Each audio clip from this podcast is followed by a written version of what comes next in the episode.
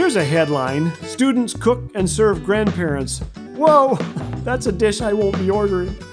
One writer apologized. I misspoke this evening on the special report panel. I suggested that Godzilla was less destructive than King Kong, and everyone knows that it's the other way around. I apologize for any offense to the Kong family or to Godzilla's fans or victims. Slate magazine apologized for mentioning the Huge Award rather than the Hugo Award. Ever made an embarrassing mistake? It helps to laugh and forget the mistakes of others as God forgets ours. Hebrews 10 says, Our sins God remembers no more.